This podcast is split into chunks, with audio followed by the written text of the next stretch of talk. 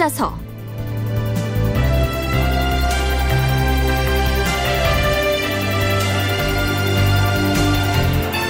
제 547편 남이 장군과 북정가.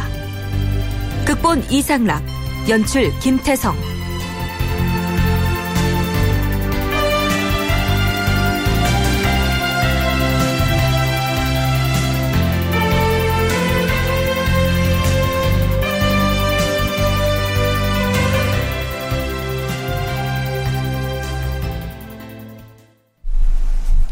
청취자 여러분 안녕하십니까? 역사를 찾아서의 김석환입니다. 오늘은 예종 즉위년에 일어났던 이른바 남이의 옥사에 대해서 임금인 예종과 훈구 대신들이 이 사건을 어떻게 정리하는지 더불어서 이 사건의 주요 인물인 남이와 강수는 언제쯤 어떤 과정을 거쳐서 그 명예를 회복하게 되는지를 살펴보겠습니다. 남이와 강순 등이 반역죄로 처형되고 난 뒤 임금이 왕실 종친들과 신료들에게 어차를 내립니다. 그 서찰에서 예종은 남이의 죄상을 종합해서 이렇게 정리하고 있습니다. 남이가 지은 죄는 실로 이러하다. 권신에게 아부하여 스스로 위복을 만든 것이 첫째 죄요. 자기의 공을 나타내고자 하여 깊이 반복하려는 마음을 품은 것이 둘째 죄요. 알고도 말하지 않은 것이 셋째 죄요. 인심을 권장하고 유혹하여 자기의 술책 중에 빠뜨린 것이 넷째 죄요. 적신의 말을 믿고 들어서 사직을 위태롭게 하려고 모의한 것이 다섯째 죄요. 인심을 거짓으로 유혹하여 위협으로 신칙한 것이 여섯째 죄요. 법을 범하고 상도를 어지럽혀 민심으로 하여금 스스로 안정하지 못하게 한 것이 일곱째 죄요. 스스로 힘이 강한 것을 믿고 주상을 경멸한 것이 여덟째 죄요. 신하가 되어 불충한 것이 아홉째 죄요. 법을 어지럽히고 당뇨를 모아 백성들에게 학대를 베푼 것이 열 번째 죄이다. 자, 이게 무슨 뜻인지 이해가 가십니까? 하필 그 죄목을 똑 떨어지는 열 가지로 꿰 맞추고 있는 점도 뭐랄까요? 좀 자기적인 냄새가 나지 않습니까? 남이가 범했다는 죄목 중에 권신에게 아부해서 위복을 만들었다거나 자기 공을 과시하기 위해서 반복하려고 했다라고 했는데요. 이를 사전적으로 풀이하자면 남이가 위력을 가해서 함부로 벌을 내리고 복록을 베풀었으며 말이나 행동을 자주 번복했다. 이런 얘기인데 글쎄요. 남이 자신이 세조의 총애를 받았던 권신이었는데 누군가에게 아부를 했다는 말은 맞지 않아 보이고요. 자신의 공을 과시하려고 했다는데요. 자, 반역죄를 뒷받침하는 근거로 들기에는 좀 궁색해 보이지 않습니까? 그 외에 나열한 죄목들도 가령 민심을 어지럽혔다거나 군주에게 불충했다는 등 다분히 애매하고 추상적인 내용들입니다. 적어도 반역죄로 처형할 정도라면 사전에 누구누구와 모의를 했는지 이 임금을 패하고 누구를 왕으로 세우려고 했는지 또 어떻게 세력을 규합했고 몇 월 며칠을 거사일로 잡아서 결행하기로 했는지 뭐 이런 구체적인 증거가 제시돼야 하지 않을까요? 서울대 규장각 송웅섭 선임연구원은 남이의 옥사는 결국 남이가 타고난 화려한 배경 때문에 일어난 것이 아니었겠느냐 이렇게 분석하고 있습니다. 병조판서직에서 이제 쫓아낸 것도 사실은 그 남이의 그런 기질들이 우려가 돼서 어, 신료들 사이에서의 충성 경쟁 또 예종 앞에서 누가 더 예종의 신임을 받을 것이냐라고 하는 그런 미묘한 문제도 있겠지만 어, 전체적으로 보면 남이가 과연 얼마만큼의 병력과 또 그가 어떤 일을 도모하기 위해서는 모사가 더 필요하고 또 좋은 인간관계 속에서 뭐 때로는 자신의 어떤 그 약점도 잘 감출 수 있어야 하고 하는데 남이는 그러기에는 너무 젊고 너무 이제 좋은 집안에서 좀 편안하게 성장한 사람이 아니었는가. 역시 남이의 성장은 세조와 같은 사람의 발탁이 아니면 굉장히 좀 힘들 수 있는 부분이 있었다. 조선 사회에서는. 화려한 출신 배경에다 나이도 젊고 성격까지 호탕했으며 이 시의 난을 평정하는 과정에서 무시 못할 큰 공도 세웠고 거기다가 병조 판서로서 병권까지 쥐고 있었으니까 이제 갓 왕위에 오른 예종이나 훈구 대신들에게는 경계의 대상이었겠죠. 그런데 그 시기 이러한 정세를 유심히 살피고 있던 한 인물이 있었습니다. 서자 출신의 유자광이었습니다. 서자가 조선시대에 할 수 있는 길은 몇 가지밖에 없습니다. 적재가 택할 수 있는 길은 열심히 공부해서 과거 시험 준비하는 것밖에 없겠지만 이 서자들은 처음 생각할 수 있는 게 그냥 포기하고 한량으로 살아가는 방법. 두 번째는 어떻게든 권력에 빌붙어서 혹은 서자한테 주어지는 그런 관직에 취직하는 방법. 예, 근데 허준이 의관으로 되는 그런 방법. 그럼 세 번째 방법 중에 하나는 아예 모반을 꿈꾸는 그런 방법. 뭐 여러 가지 방법이 있습니다만 대부분의 서자들은 자기한테 주어진 그런 신분적인 처지를 그대로 받아들이는 그런 형편으로 살아갔습니다. 자, 인제대 김은식 교수의 얘기를 들어봤습니다.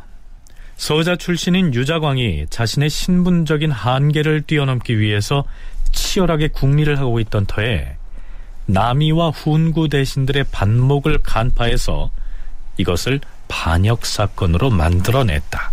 이러한 분석이죠.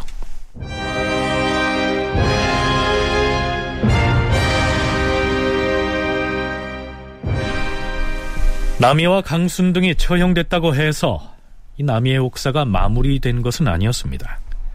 예종 즉위년 10월 30일의 실록 기사를 함께 보시죠.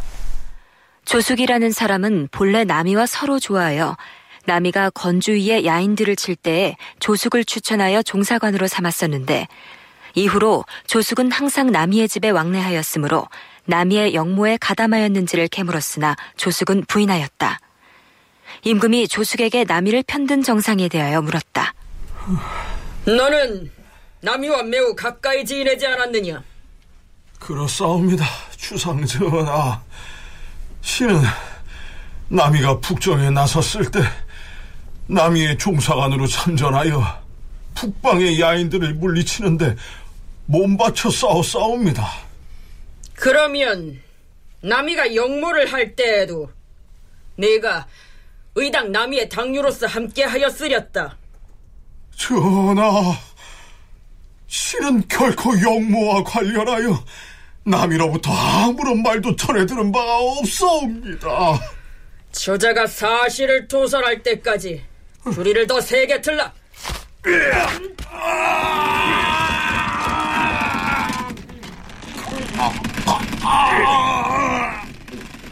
정령 이래도 남이의 영모를 몰랐다고 할 것이냐?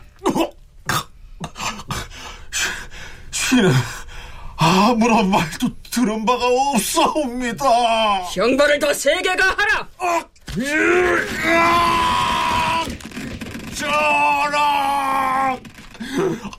나라를 위해 전장에서 싸웠던 중신을 이렇게 죽이는 법이 어디 있사옵니까? 저자를 끌고 가! 영모에 가담한 남이의 당류는 시도 남기지 않고 제거할 것이다.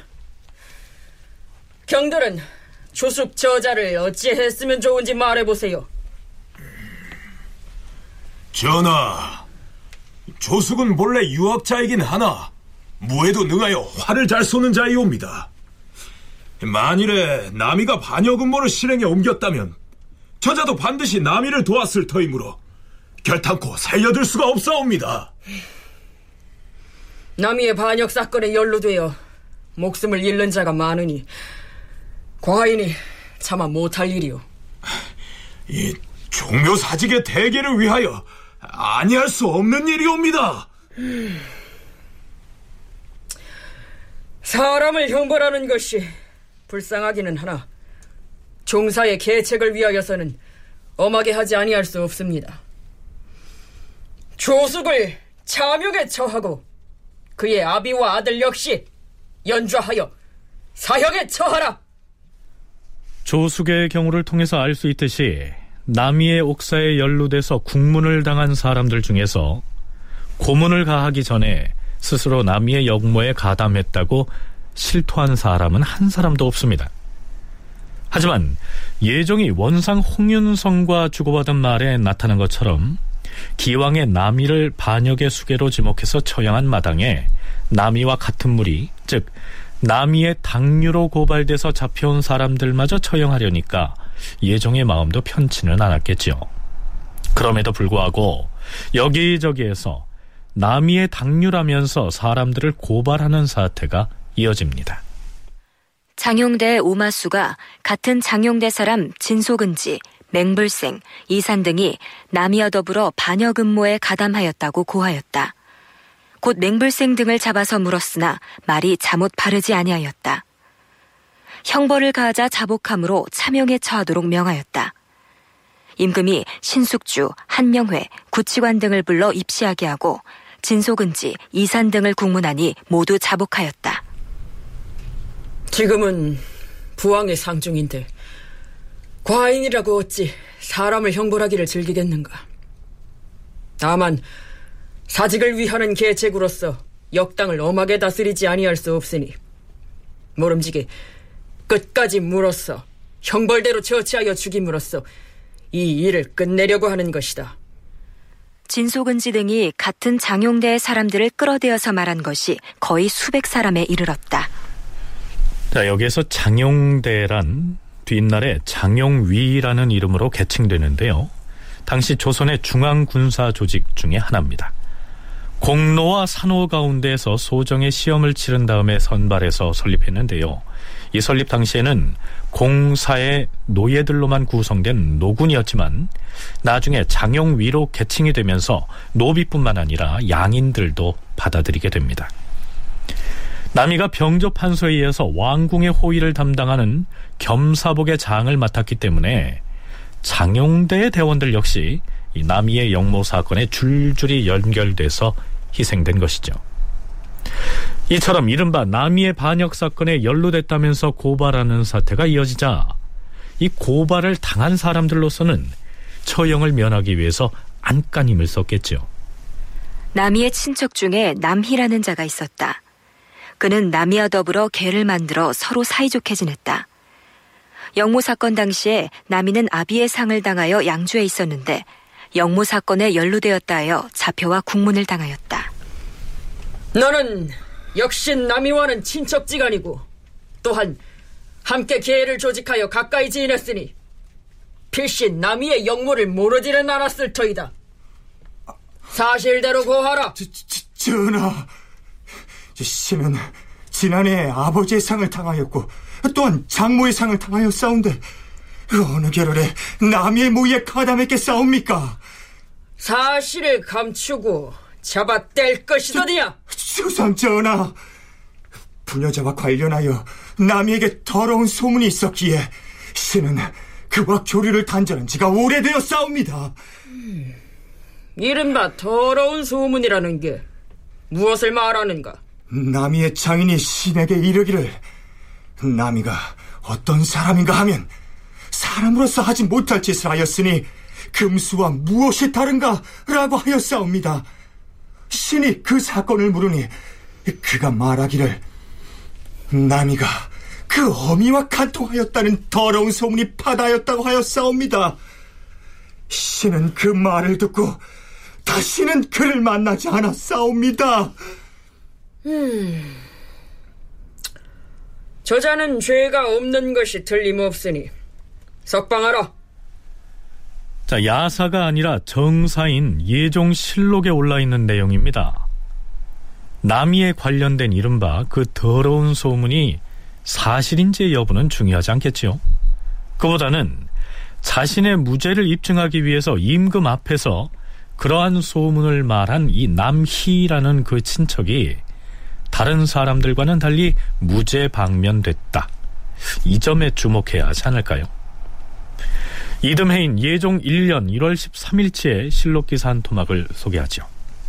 임금이 남이의 영모 사건에 연루되어 처형당한 강순의 아내 중비를 유자광에게 내려주고 강순의 첩 월비는 신숙주에게 내려주고 남이의 딸 남구을금을 한영회에게 내려주고 남이의 첩 탕문화를 신운에게 내려주고 강순의 첩 신방을 한계순에게 내려주고 남이의 첩 이덕을 밀성군 이침에게 내려주었다.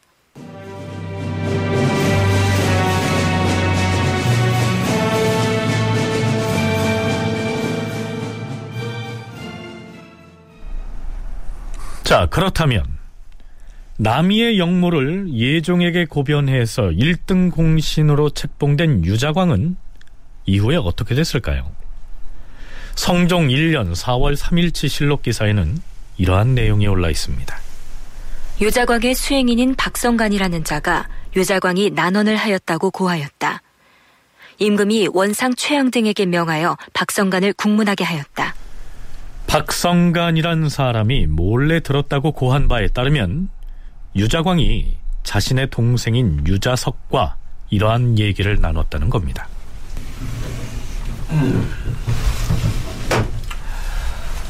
아우야, 어, 형님. 이 간밤에 꿈을 꿨는데 말이야.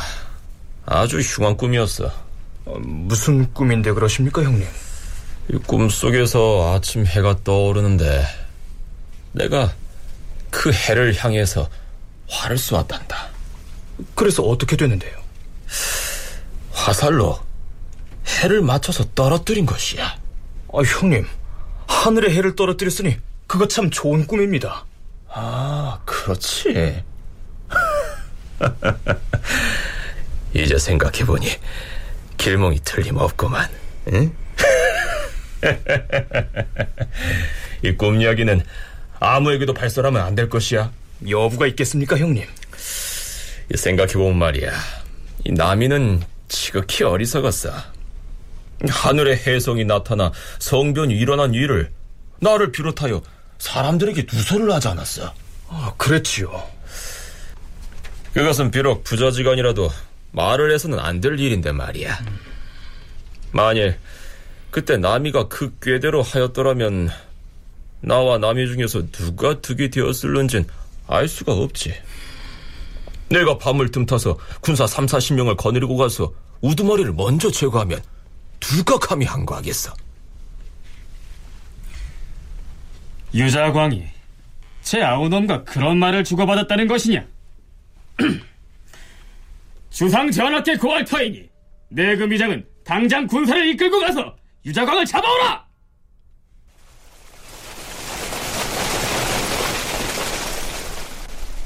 자, 여기에서 유자광이 했다는 말은 좀 해석하기가 애매합니다. 자신이 군사 3, 40명을 끌고 가서 우두머리를 제거하면 이렇게 운운했다는데요. 자신이 제거하겠다는 그 우두머리를 실록에서는 머리 두 자를 써서 두두인이라고 적고 있는데요. 그것이 임금을 말하는 것인지 다른 누구를 일컫는 말인지 다소 애매합니다. 하지만 실제로 그런 말을 했다면 반역 혐의를 받을 만 하겠죠. 내금위장 김관이 겸사복 15명, 교위 15명을 거느리고 가서 유자광을 잡아왔다. 여러 원상에게 명하여 승정원에 나아가 유자광을 국문하게 하였다. 유자광에게 한 차례 곤장을 때려 신문하였으나 불복하였다. 밤이 깊어 사경이 되었으므로 유자광을 일단 의금부에 가두게 하였다. 하늘에서 성변이 일어났다는 남이의 말을 듣고 영모 사건으로 꾸며서 고변했던 이 유자광이 이번엔 자신이 부리고 있던 아랫사람에게 비슷한 혐의로 고변을 당하는 처지에 몰렸으니 좀 흥미롭지 않습니까? 이튿날 유자광은 울면서 이렇게 말합니다. 주상전하, 신이 저 박성관이란 자에게 죄를 물어서 벌을 준 적이 있사옵니다. 그래서 박성관이 이 앙심을 품고 신을 모함하려고 신의 입에서 나오지도 않은 말로 무고를 한 것이옵니다. 주상전하, 신이 그러한 말을 한 적도 없고 또한 신의 입에 올릴 만한 일도 아니옵니다. 만일 신이 그러한 말을 했는데도 숨긴다 하시어서 신의 목을 베어 죽이신다면 신은 그동안 나라의 은혜를 입었던 것으로 이미 족하오니 이 몸은 아까울 것이 없사옵니다만 지하에 돌아가서 이 원통함을 어떻게 풀겠사옵니까? 엎드려 바라옵건대 전하께서는 신의 마음을 깊이 참작하시어 신으로 하여금 원통함을 안고 죽는 일이 없게 하시옵소서. 그러나 유자광을 극형에 처해야 한다는 상소가 이어집니다. 하지만 결국 유자광은 공신이라고 해서 처벌은 면하게 되죠. 그런데 성종 9년에는 임사홍과 연결돼서 탄핵을 받는 등 여러 곡절을 겪게 됩니다. 아, 유자강은 성종대 나름대로 이렇게 더 성장하기 위한 몸부림을 치다가 그래서 임사홍이라고 하는 굵은 동아줄을 이제 잡았다가 임사홍이 몰락을 하면서 같이 같이 이제 몰락하게 됐다가 그래도 아주 끈질긴 생명력이 있어서 공신이었기 때문에 성종대 나름대로 이렇게 재기에는 성공을 합니다. 하지만 거의 모든 사람들로부터 질시를 받아요, 유자강은. 어, 훈구파라고 이렇게 묶일 수 있는 사람은 아니고요. 그러니까 남이의 고변을 통해서 성장을 했고, 그리고 그 이후에도 계속 끊임없이 그런 행태들을 이제 보였던 인물이 이제 유자강이고, 특히 무호사화가 일어나는 과정에서 어, 김종직의 문인들이라든가 아니면은 그 무호사화를 더 격발시키는 어떤 그런 기폭제 역할을 유자강이 하거든요. 조의제문 같은 것들을 바로 찾아서 바친 사람이 아, 유자강이었습니다. 그래서 사대부들 사이에서는 유자강에 대한 아주 이 분노가 아주 극에 달하죠. 유자광이 간신의 이미지로 굳어져서 무선비들의 질타를 받게 된 것은 중종 때였습니다. 유자광이 관련이 된 무오사화 등에 대해서는 나중에 중종 치세를 탐색할 때 별도로 다루겠습니다만 중종 2년 4월 21일에 이 사가 독서 중이던 신상의 상소문 중에 일부를 소개하자면 이렇습니다. 자고로 임금이 어진 일을 알면서도 불러다 쓰지 못하고 또한 악한 자를 알면서도 제거하지 못한다면 이것은 군주로서 큰 우환을 범하는 것이옵니다. 전하께서는 유자강을 간사하다 여기시옵니까? 충성스럽다 여기시옵니까? 만일 유자강의 간악함을 알지 못하신다면 이는 임금으로서 박지 못한 것이오며 만일 간악함을 알면서도 제거하지 못하신다면 이는 결단력이 없는 것이라 사료되옵니다. 유자강에 대해서는 공경 대부도 그의 잘못을 말하고 대강과 시종도 말을 하고 공부하는 유생들도 또한 말을 하며 거리에 어린 아이들까지도 역시 이를 갈면서 통분해지하지 않는 자가 없사온데 전하께서만 깨닫지 못하시니 신등은 전하의 의도가 어디에 계신지를 모르겠사옵니다. 유자강은 이미 임사원과 무리를 지어서 조정을 혼란케 하였사온데 성종께서는 그자의 목을 즉시 베지 않으시고 다만 훈공을 삭탈하고 멀리 귀양 보냈다가 끝내는 폐조의 화를 가져오게 하였으므로 신들은 이 또한 매우 애석하게 여기옵니다. 임상은 이미 천영을 받았사온데 유자강은 아직 목숨을 보존하고 있사오니 전하께서 이때 빨리 제거하지 않았다가 후일에 화를 끼치게 되면 이 일을 장차 어찌하시겠사옵니까? 자, 하지만 예종 때 남이의 옥사를 고변해서 공을 세웠다는 이유로 중종은 그에 대한 탄핵을 받아들이지 않습니다.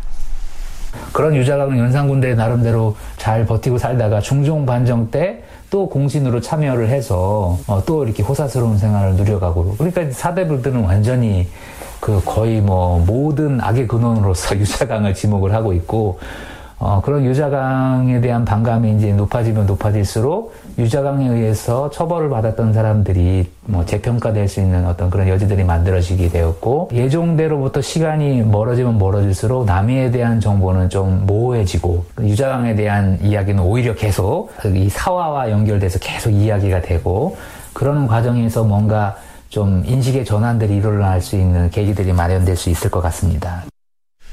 자, 송웅섭 연구원의 얘기 중에도 잠깐 언급이 됐습니다만 유자광에 대한 논란이 계속 이어지면서 자연스럽게 그에 의해서 반역으로 몰려서 희생당했던 남이에 대한 재평가가 시도됐던 것이죠.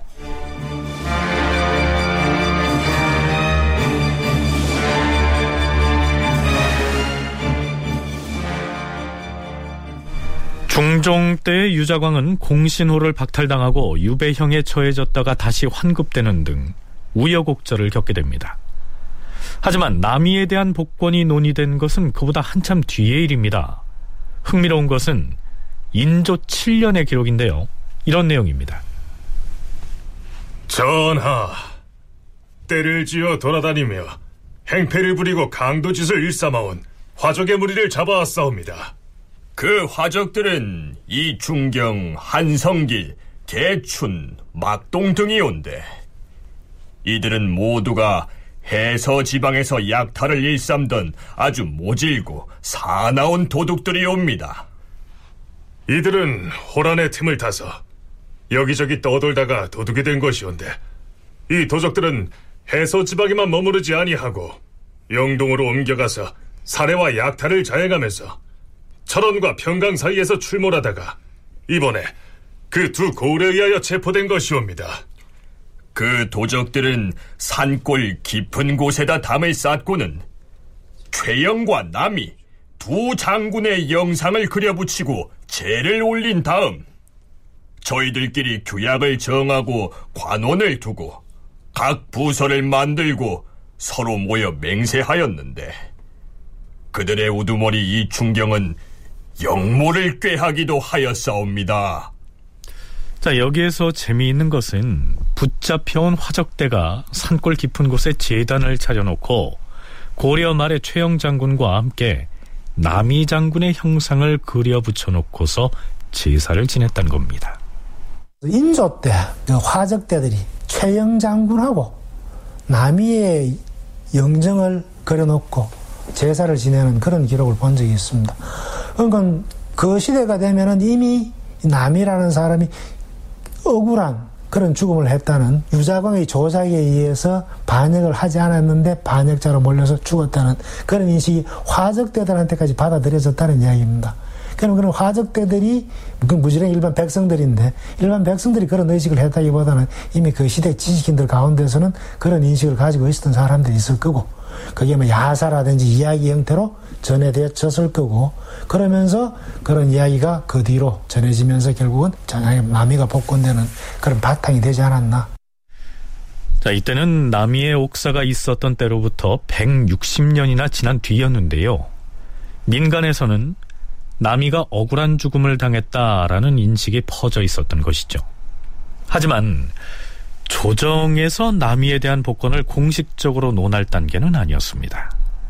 그렇다고 해도 이 시기에 남이나 강순 등에 대한 인식이 예전과는 많이 달라진 것으로 실록에 나타납니다. 가령 광해군 때 국왕과 대신이 청나라 군사를 어떻게 대적할 것인지를 두고 주고받은 대화를 보면 이렇습니다. 지금 명나라가 징병하는 일은 어떻게 진행되고 있는가? 우리나라가 오랑캐 소굴과 가까운 까닭에 명나라에서 오랑캐를 정벌하러 징병하는 일을 거론할 때마다 우리나라를 책망하옵니다. 우리나라에서는 지원군을 보낸다 하여도 사람들이 명나라의 주문에 기꺼이 응하지 않으려는 기색을 현저히 드러냈던 까닭에 명나라에서는 깊이 근심스럽게 여기고 있사옵니다. 오랑캐 군사가 워낙 막강하여서 명나라가 대군을 동원하여 대적하더라도 승패를 알 수가 없을 것이다. 음, 지난번에 명나라에서 통보한 내용을 보더라도 사정이 어렵다고 여겨지옵니다. 명나라가 군사를 일으켜 정벌에 나선다 해도 오랑캐 무리의 선멸을 기약하기는 어려울 것이옵니다. 옛날 세조 때 건주위에 이만주를 정벌한 일이 있는데 그때 우리나라에서는 윤필상, 강순, 어유소, 남이 등을 장수로 삼아서 물리치지 아니하였는가? 지금은 그만한 장수들이 우리나라에 없는 것인가? 전하, 지금의 오랑캐는 그때 건주위의 이만주 세력과는 같지 않사옵니다. 이만주는 지금의 오랑캐들만큼 강하지 못했사옵니다. 이들이 지금 명나라와 서로 겨루고 있사오니 비록 그들 중 일개 부대가 우리의 변경을 침범하더라도 필시 깊이 쳐들어올 리는 없사옵니다. 지금 우리가 명나라의 징병 요청에도 불구하고 군사를 보내지 아니하면 또한 명나라 황제의 견책을 받을까 두렵사옵니다. 자, 지금 광해군이 신하와 나누는 얘기에서 명나라와 싸우고 있는 오랑캐라고 표현된 세력은 청나라입니다.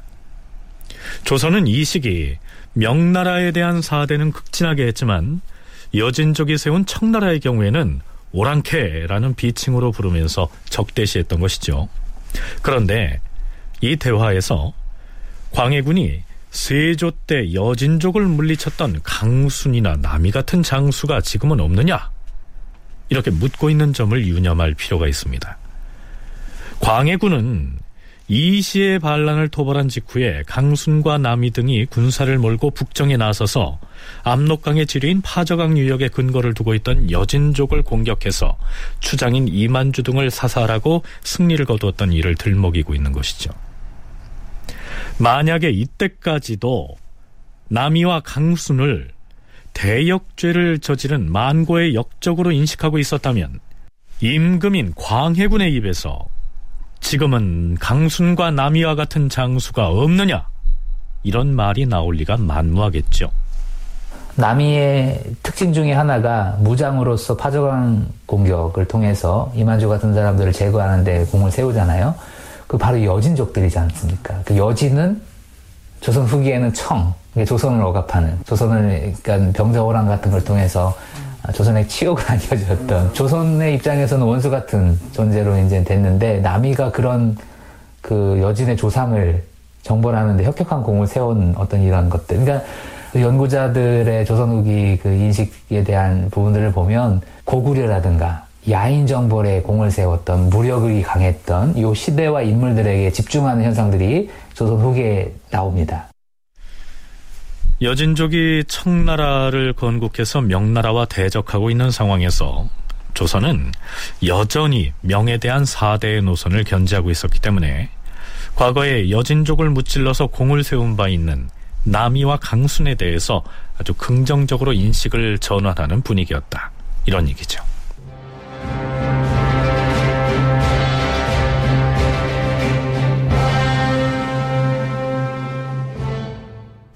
자, 그렇다면 남이는 언제 복권됐을까요? 김은식 교수의 얘기를 들어보시죠. 중종 때 이 유자왕이라는 인물이 간신으로 이렇게 낙인이 지키면서 이 유자왕에 의해서 희생됐던 인물들이 거론이 되기 시작합니다. 아, 그 중에 하나가 이제 남이도 역시 유자왕에 의해서 희생이 됐던 인물로 거론이 되긴 하지만 그렇다고 해서 남이 자체의 정치적인 복권이 이루어진 것은 아닙니다. 남이 복권이 본격적으로 조정에서 거론된 것은 정조 때입니다. 정조 때 남의 복권이 거론이 됐지만은 정조가 결단을 내리지 않은 상태에서 그 사안이 넘어가게 되고 결국 남이가 복권이 된 거는 순조 때가 되어서 남이와 강순이 복권 조치가 이루어지게 됩니다. 그 남이에 대한 복권이라는 것하고 남이의 옥사의 사실성하고는 이 직접적인 관련은 없습니다. 순조 18년, 서기론 1818년에 해당하는데요. 그해 3월 10일 당시 우의정이었던 남공철이 임금에게 상언합니다.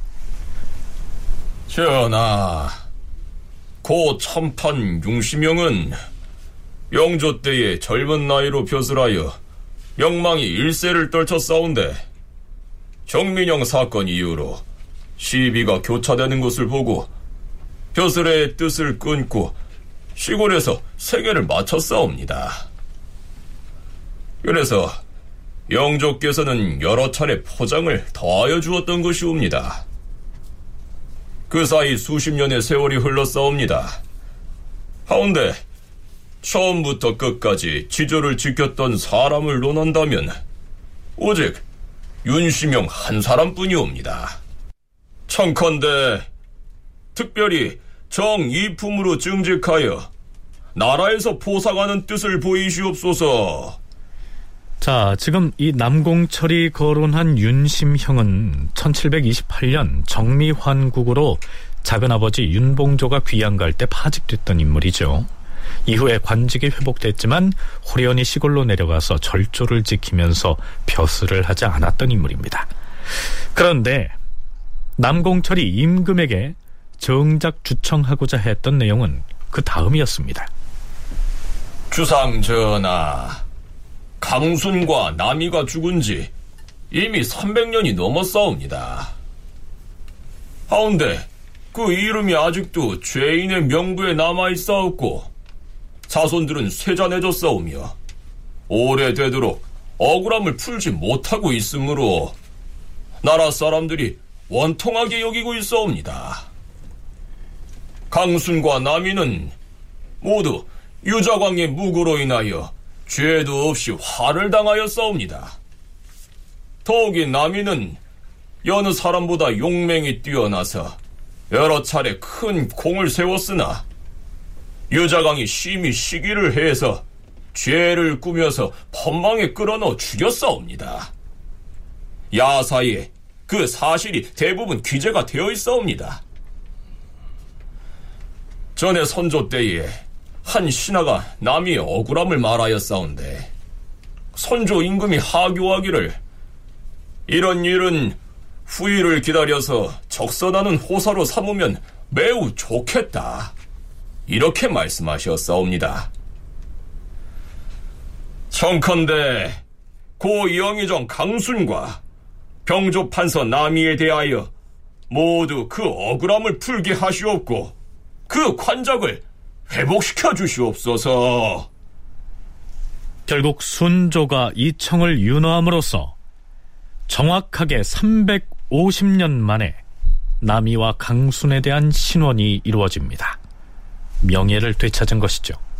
제가 이제 실록 말고 이제 문집 자료들을 보다 보니까 아, 남구만 같은 조선 후기 명신이죠. 뭐 이런 분도 어, 남이에 대해서 재평가를 하고 적극적으로 얘기를 하고 있고 결국 순조대 남공설에 의해서 어, 신원되는 것을 볼 수 있는 이제 가문적인 배경도 또 거기에 이제 직접적으로 이제 작용하고 있었던 것 같고 이런 복합적인 것들이 가미가 되면서 오랜 시간에 걸쳐서 남이가 이제 언급이 되면서 유자관과 더불어서 언급이 되다가 야인 정벌과 관련돼서 그리고 결국에는 어떤 그런 가문적 배경이 또 이렇게 작용을 하면서 신원에 이른 것이지 않은가 이런 생각이 듭니다. 결국 남공철, 남구만 같은 이 남씨 가문 후손들의 주청으로 남이는 명예를 회복한 것입니다.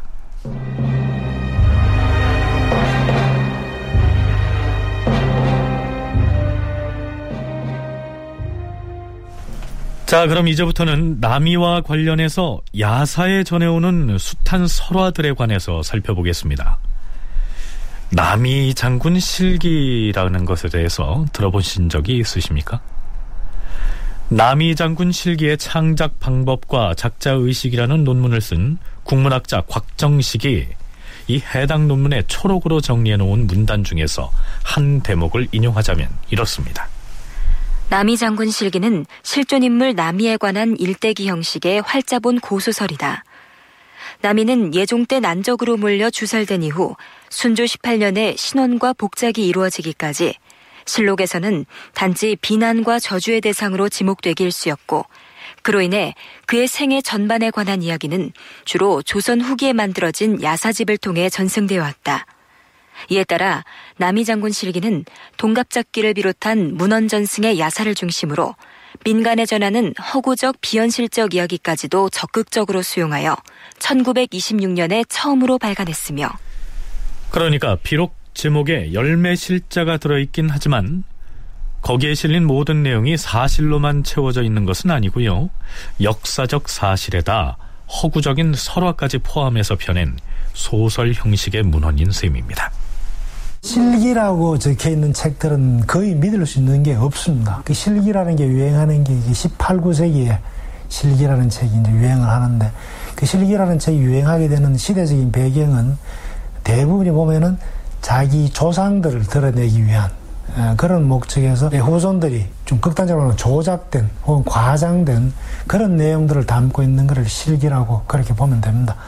그래서 남의 실기도 누가 지은지는 모르겠습니다만은 만약에 그게 후손들에 의해서 만들어졌다면은 그런 자기 문중을 드러내기 위한 그런 목적에서 만들어진 거라고 보면 되겠습니다만은 그 남의 경우는 조금 특별한 측면이 있습니다. 그게 뭐냐면은 최영 장군이나 남이나 그 다음에 또 그 이후에 임경업이나 아, 이런 사람들이 무속 신앙에서의 가장 숭배 대상이 되는 그런 인물들입니다.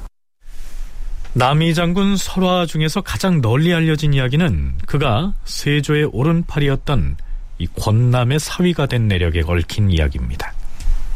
일찍이 권남에게 딸이 있어서 사위를 물색하고 있었는데 그때 마침 남이가 청혼을 해왔다.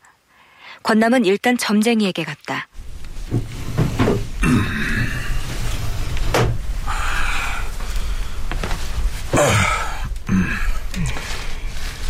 자, 이것이 남이라는 청년의 사주인데 어디 청을 한번 쳐보시게.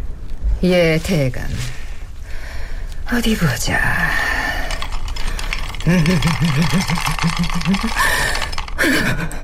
아이고, 이 노릇을 어쩌나. 왜?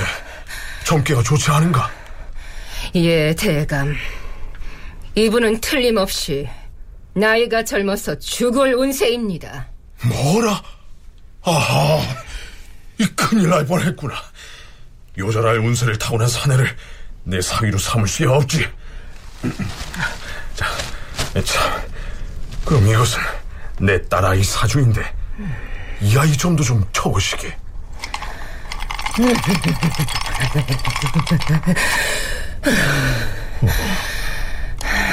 대감. 아까 그 남이라는 청년을 사위로 삼으십시오. 아니 지금 뭐라 하였나? 그자는 일찍 죽을 운사를 하지 않았나? 따님의 수명 또한 매우 짧고 점괘를 보니 자식도 못 볼 운세입니다. 아... 그러니 남이라는 그 청년을 사위로 삼는 것이 가한 줄 압니다. 권남은 점쟁이의 말에 따랐다. 남이는 17세에 무과에 장원급제하여 임금의 사랑을 극진히 입었으며 28세에 병조 판서로 있다가 사형을 당하였는데 권남의 딸은 그보다 더 먼저 죽었다.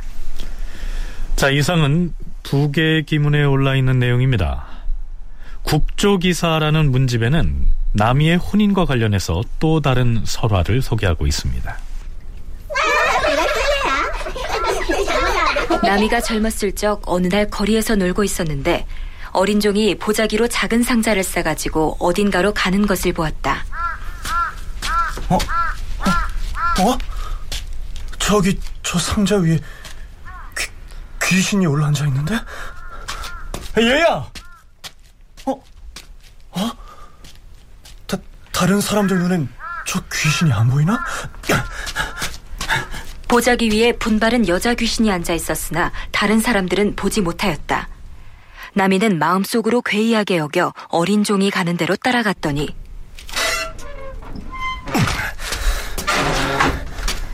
그 종은 한 재상의 집으로 들어갔다.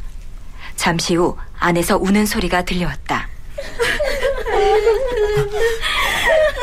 이보시오. 무슨 일이 생긴 것이오? 주인집 작은 낭자가 벼랑간 숨이 끊어졌습니다. 내가 들어가면 틀림없이 살릴 수 있을 것이다. 나를 방으로 안내하라. 아, 하지만 어찌 외간 남자를 낭자의 방에 사람이 죽었다고 하지 않았느냐? 내가 들어가서 살릴 것이다. 나미가 들어가니 그 분바른 귀신이 낭자의 가슴을 타고 앉아 있었다. 이런 요망한 귀신을 보았나? 냉큼 사라지지 못하겠느냐? 나미를 보자 그 귀신은 이내 사라졌고 죽었던 낭자는 되살아나서 일어나 앉았다. 나미가 여종에게 물었다. 아까 어린 종이 가져온 상자 속에 무엇이 들어있었느냐? 홍시가 들어있었는데 낭자가 그 감을 급히 먹다가 숨이 막혀서 쓰러진 것입니다요. 나미가 귀신을 다스리는 약으로 치료하자 낭자가 완쾌되었다. 이 낭자는 곧 좌이정 권남의 넷째 딸인데 둘은 좋은 날을 가려 혼인하였다. 자, 이런 내용입니다. 아마도 나미가 젊은 나이에 억울하게 죽었기 때문에 이러한 설화가 생겨난 것이 아닐까요? 송홍섭 연구원과 김훈식 교수의 이야기를 차례로 들어보시겠습니다. 끊임없이 남이와 관련된 이야기들이 뭐 신화로 특히 이제 무속인들 사이에서는 영험 있는 그 억울하게 죽은 영험 있는 그 홀령으로 이제 남이가 추앙받고 있는 그런 상황이었기 때문에 남이와 관련된 여러 가지 이야기들이 확대 재생산될 수 있는 그리고 어, 유자강이 있고요. 어, 그리고 이제 유자강 관련돼서도 계속 얘기가 이제 언급되고 사화가 있고 그러니까 뭔가 이렇게 남이는 어, 떤 의미에서는 그의 의도한 행동은 아니었지만 그 이후의 역사 조선 시대의 그 역사가 진행되는 과정에서 사화와 연관된 유자광 그리고 남이가 정발한 여진 이 문제는 끊임없는 이후에 사대분사에서 계속 언급되고 있는 주제들이거든요. 그러니까 그러한 것들이 남이라고 하는 인물을 계속적으로 이렇게 이야기하게 하는 계기가 됐을 거고 억울하게 죽었던 그런 장군 그러니까 이 백성들이 무속신앙에서 그들이 숭배 대상이 됐다는 이야기는 그만큼 이 신적인 능력을 갖고 있다는 이야기고 그 신적인 능력은 억울한 백성들을 보살필 힘을 가진 그런 인물이라는 뜻입니다. 그죠? 그래서 이 남의 실기라는 게 과연 문중 차원에서 만들어진 그런 조상을 추승하기 위한 그런 것인지 아니면 그런 백성들의 그와 같은 억울한 장군을 위로하기 위한 그와 같은 차원에서 만들어진 것인지 약간 임경업 이야기라든지 남의 장군 이야기라든지 이런 것들은 백성들의 정서를 반영하는 그런 이야기로 만들어진 것이기 때문에 제가 이 남의 장군 실기를 안 봐서 그 내용이 구체적으로는 말씀드린 곤란합니다만 두 가지 가능성을 다 생각해 볼 수도 있을 것 같습니다.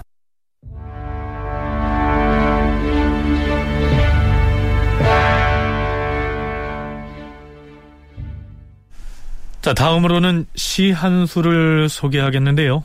특별히 한시에 관심이 없는 사람이라도 남이 장군 하면 떠올리는 유명한 시가 있습니다. 남이가 지어서 읊었다는 북정가라는 시입니다. 이런 내용이죠. 백두산석 마도진이요 백두산의 돌은 칼을 갈아 없애고 두만강수 음마무라 두만강의 물은 말을 먹여서 없애노라. 남아 20 미평국이면 사나이 스무 살에 나라를 평정하지 못하면 후세 수칭 대장부리요. 후세에 누가 대장부라 부르겠는가? 자, 어떻습니까? 28배 젊은 나이에 병조 판서를 지냈던 남이 장군의 아주 씩씩한 기상이 느껴지지 않습니까? 그런데 정작 실록에는 이 시가 올라 있지 않습니다. 따라서 이 북정가의 지은이가 남이인지의 여부도 확실치가 않죠. 그렇다면 이 시의 제목이 왜 북정가일까요? 김은식 교수에 의하면 허균이 지은 시화집인 학산초담을 보면 이 시의 마지막 구절이 남아 20 미평국이 아니고 남아 20 미평북으로 올라 있다고 얘기합니다. 남아 20의 나라를 평정하지 못하면이 아니고 북방을 평정하지 못하면 이렇게 올라 있다는 것입니다. 이로 미뤄 볼 때 이 시를 남이가 지었다면 이 시의 난을 진압한 직후인 세조 13년 10월에 남이가 강순과 함께 여진을 정벌하기 위해서 출정했던 바로 그 북정 때 지은 시일 가능성이 크다는 얘기입니다. 우리는 드디어 두만강을 건넜다. 지금 저쪽 강기슭에 건주의 야인들이 운거하고 있다. 자, 나를 따르라! 도적의 무리를 한 놈도 놓치지 말고 소탕하라! 저쪽에 건주의 야인 주장 이만주가 도주하고 있다. 저자를 추적하여 목을 베어라! 이때 북정에서 조선군의 총사령관은 강순이 맡았고요. 남이는 그 휘하 장소로 참석했는데 여진족 추장 이만주를 살해하는 등 혁혁한 전과를 거둡니다. 전투가 끝나고 남이는 자신이 평정한 두만강 건너편 기슭에 비석을 세우고 자신이 지은 시문을 새겨두었을 것입니다. 자, 이 비석에 새긴 시를 내가 읊을 테니 들어보아라. 백두산의 돌은 칼을 갈아 없애버리고 두만강의 물은 말을 먹여 없애노라. 남아 20에 북방을 평정하지 못하면 후세에 누가 대장부라고 불러주겠는가? 어떤가?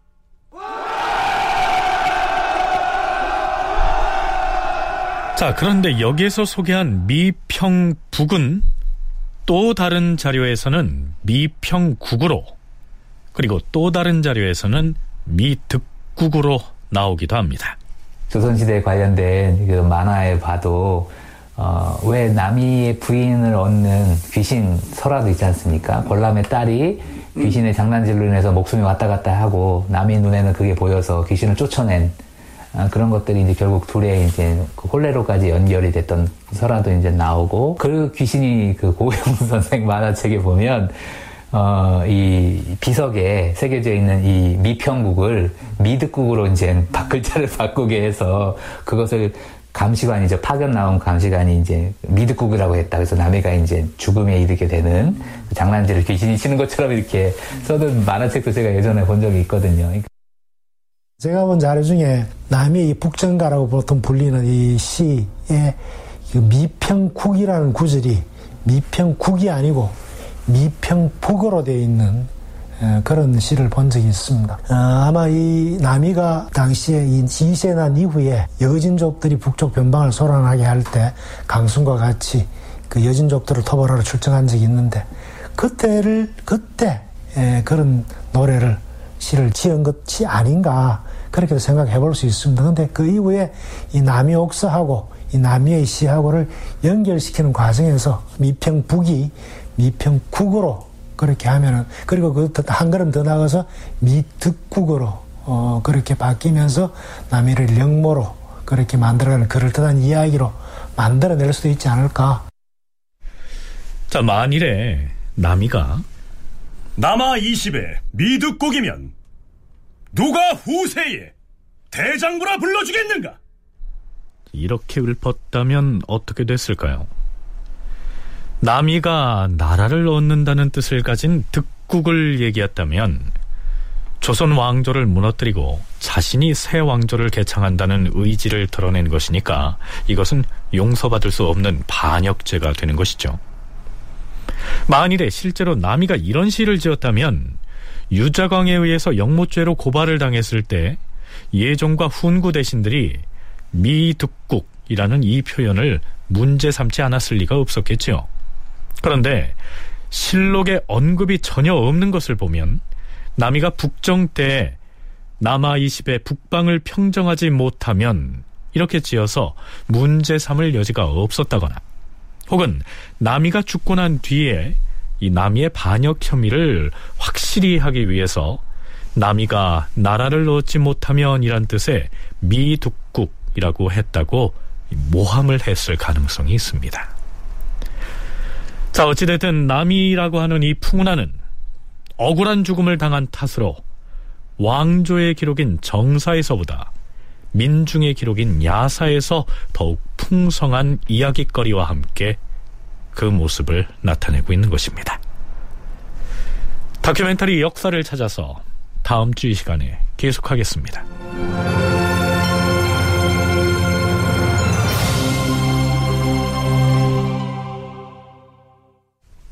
출연 김현정, 송대선, 서승휘, 장병관, 이승준, 이모기, 공준호, 이정민, 이규창, 김진수, 장희문, 석승훈, 허성재, 이자영, 이명호 낭독 이슬, 해설 김석환 음악 박복규, 효과 신연파 장찬희, 기술 이진세